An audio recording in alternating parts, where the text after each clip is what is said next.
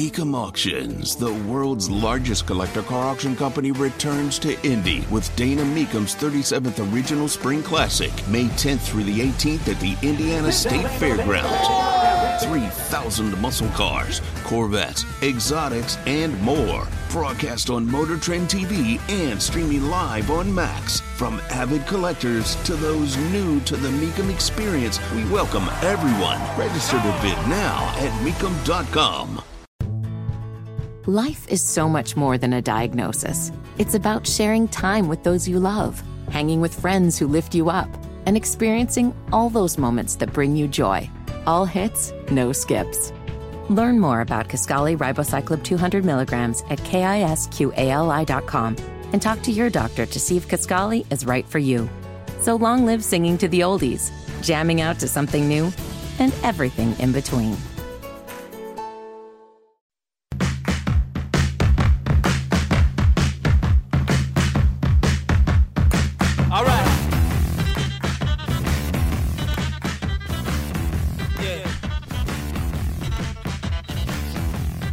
There is a graph put out by the Mortgage Bankers Association. And what the graph reads is that the thirty-year fixed is going to be six point three percent in the fourth quarter of twenty twenty-three, five point four percent in the fourth quarter of twenty twenty-four, and five point one percent in the fourth quarter of twenty twenty-five. You could say, all right, interest rates are going to come down. That's two years away, people. And the interest rates coming down, well, that's what they said before. When previously the quarter four of this year was going to be six point two, now it's six point three. In twenty twenty-four, the fourth quarter was going to be five percent. Now they're estimating five point four. The, in twenty twenty-five, the fourth quarter was going to be four point six percent, now estimated to be five point one percent. And this is, by the way, what they expect. Does anybody think that interest rates in the U S are going to come down a full percent in a matter of months? I don't. And this is just the tip of the iceberg in some really fascinating and ugly data about where the housing market is and is going. Tony Katz, Tony Katz today. It's good to be with you. Lance Lambert joins us right now. He is the real estate editor for Fortune Magazine. You're the man who put this out. Uh, I looked at this and I said, none of this sounds good, but I start with that first question. Why do they think that interest rates are going to fall a full one percent or close to a full one percent in the next three months, Lance? Yeah, so I track most of the forecasts for mortgage rates and for home prices. And there's this big consensus that's been the case even heading into this year that mortgage rates would come down closer to six or maybe high fives. And it just hasn't happened. Uh, you know, one of the things that some of them believe is that the economy would have softened more by now, you know, given that we've moved up, what, five hundred basis points for interest rates in, you know, just over twelve months. They thought the economy would have responded more and there would have been more layoffs and we would have slowed down and the Fed could have eased up. It hasn't exactly been the case. While the labor market softened some, it hasn't given that much. And so affordability is just very pressurized by these rates right now. And, you know, they can keep putting out these forecasts, but so far, you know, the rate environment hasn't been giving.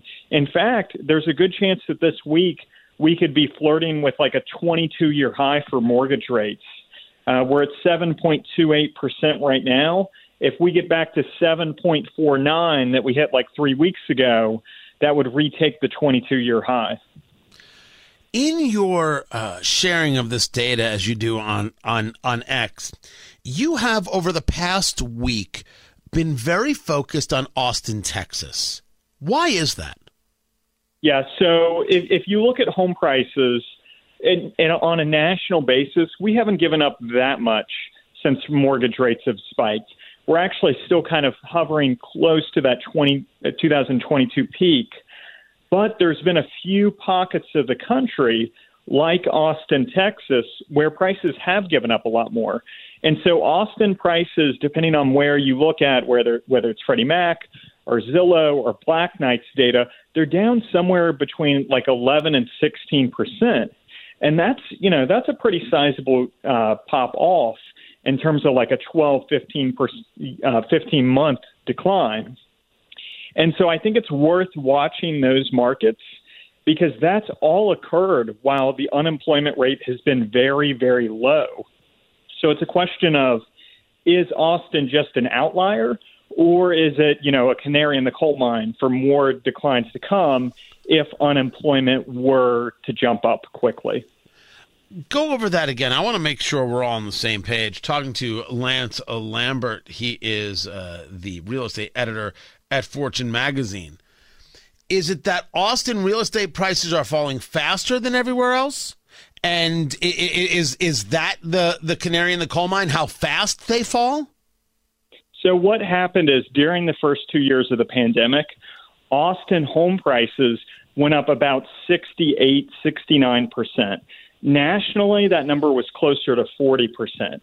And so once mortgage rates spiked and the number of people that were like work from home moving from like California into Austin slowed down, Austin's housing market went into a correction mode in terms of prices. And so they've already seen about ten to fifteen percent decline for home prices in just a twelve, sixteen month span. And they are still very much in correction mode. Now that the seasonal strong period is over, the second half of the year, now they're seeing more give up in price. You you follow that with a quote, uh, or I should say a paraphrase from Jerome Powell, chairman of the Federal Reserve, saying that he wants the rental market, the housing market, and labor market to soften. What is it that he's looking for? Yeah, so during the pandemic, uh, the pandemic boom period, there was a huge jump up in home prices and rents, and the labor market got very, very tight very quickly.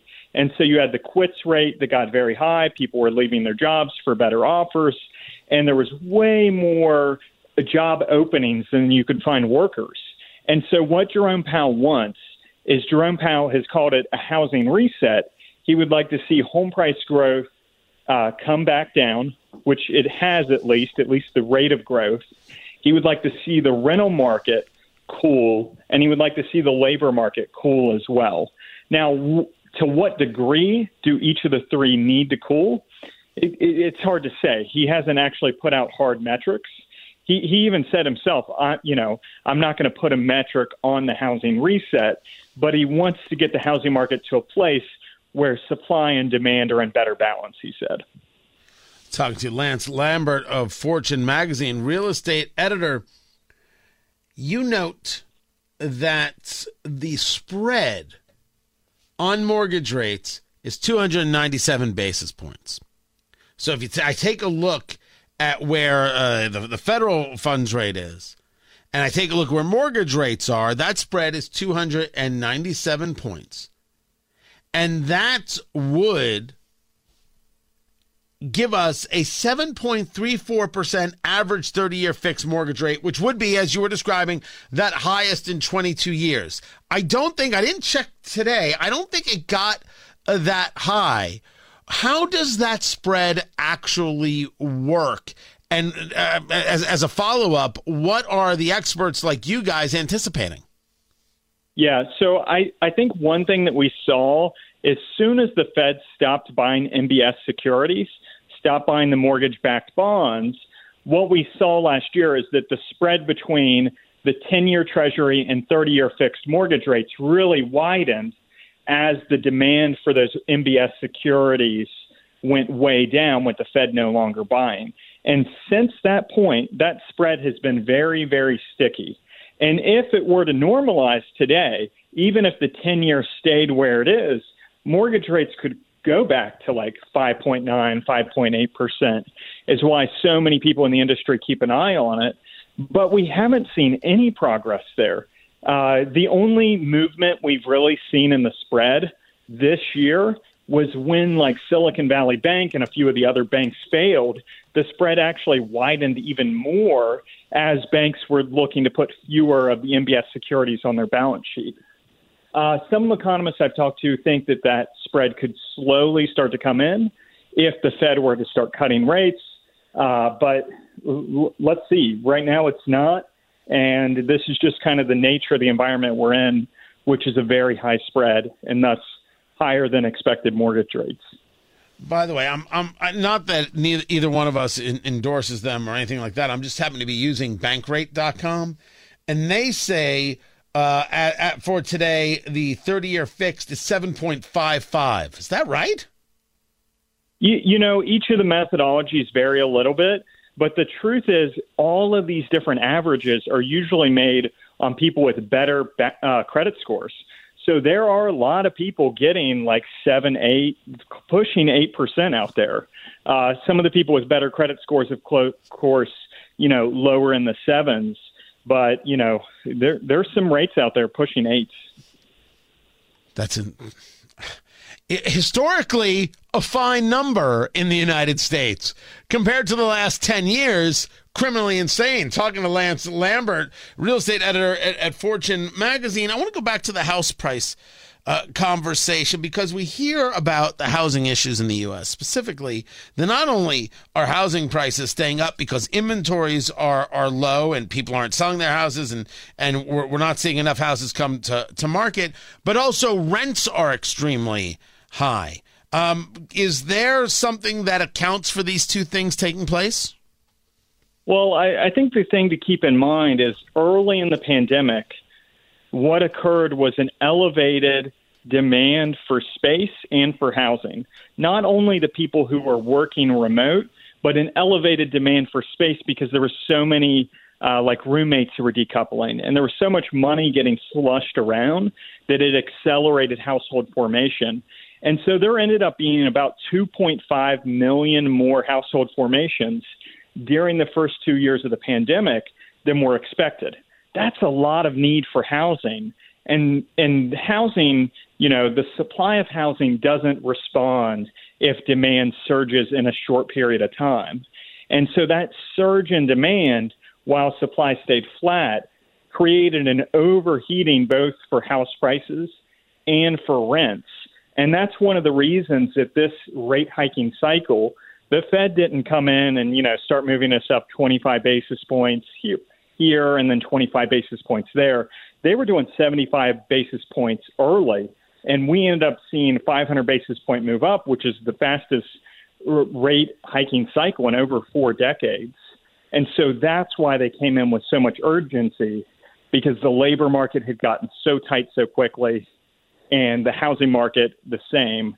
And, you know, you know that'll happen when you slush around that much money, do that much quantitative easing, while you also have these impacts on the supply side of the economy, like, uh, you know, auto production getting behind and things like that.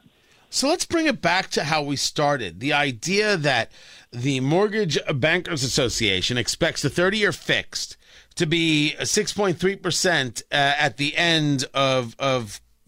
quarter four, twenty twenty-three, just a couple of months uh, from, from now. Let's say, if we were all betting people, that there's absolutely no way it's coming down to six point three percent. And let's say if we're talking about there are mortgages out there in the eights and people with good credit are still paying well into the sevens, let's say we're going to be in the high sixes. We're, we're just spitballing here, Lance. I'm holding you to nothing. This is not you saying it. This is me saying it. We're going to be at six and three quarter percent at the end of quarter four, twenty twenty-three, and I don't think we'll be that low. But let's say we were that high above where the mortgage bankers thought we were going to be. What does that say to the market? What's the ripple effect there? If we were to stay higher? Yeah. I, I think I think if we stayed higher, uh, let, let's say we're closer to like six, nine, seven, I think it means that the labor market probably has uh, stayed firm, like the unemployment rate hasn't ticked up quickly, and we're kind of in this place where the Fed is still in the position they are today. Actually, the bigger concern would be if the Mortgage Bankers Association is right. If we move down to like six point three as fast as they as they think, or five point four for later next year, that could be because we ended up seeing a really fast uh, break in the labor market with unemployment moving up. So it's one of those things like, be careful what you wish for.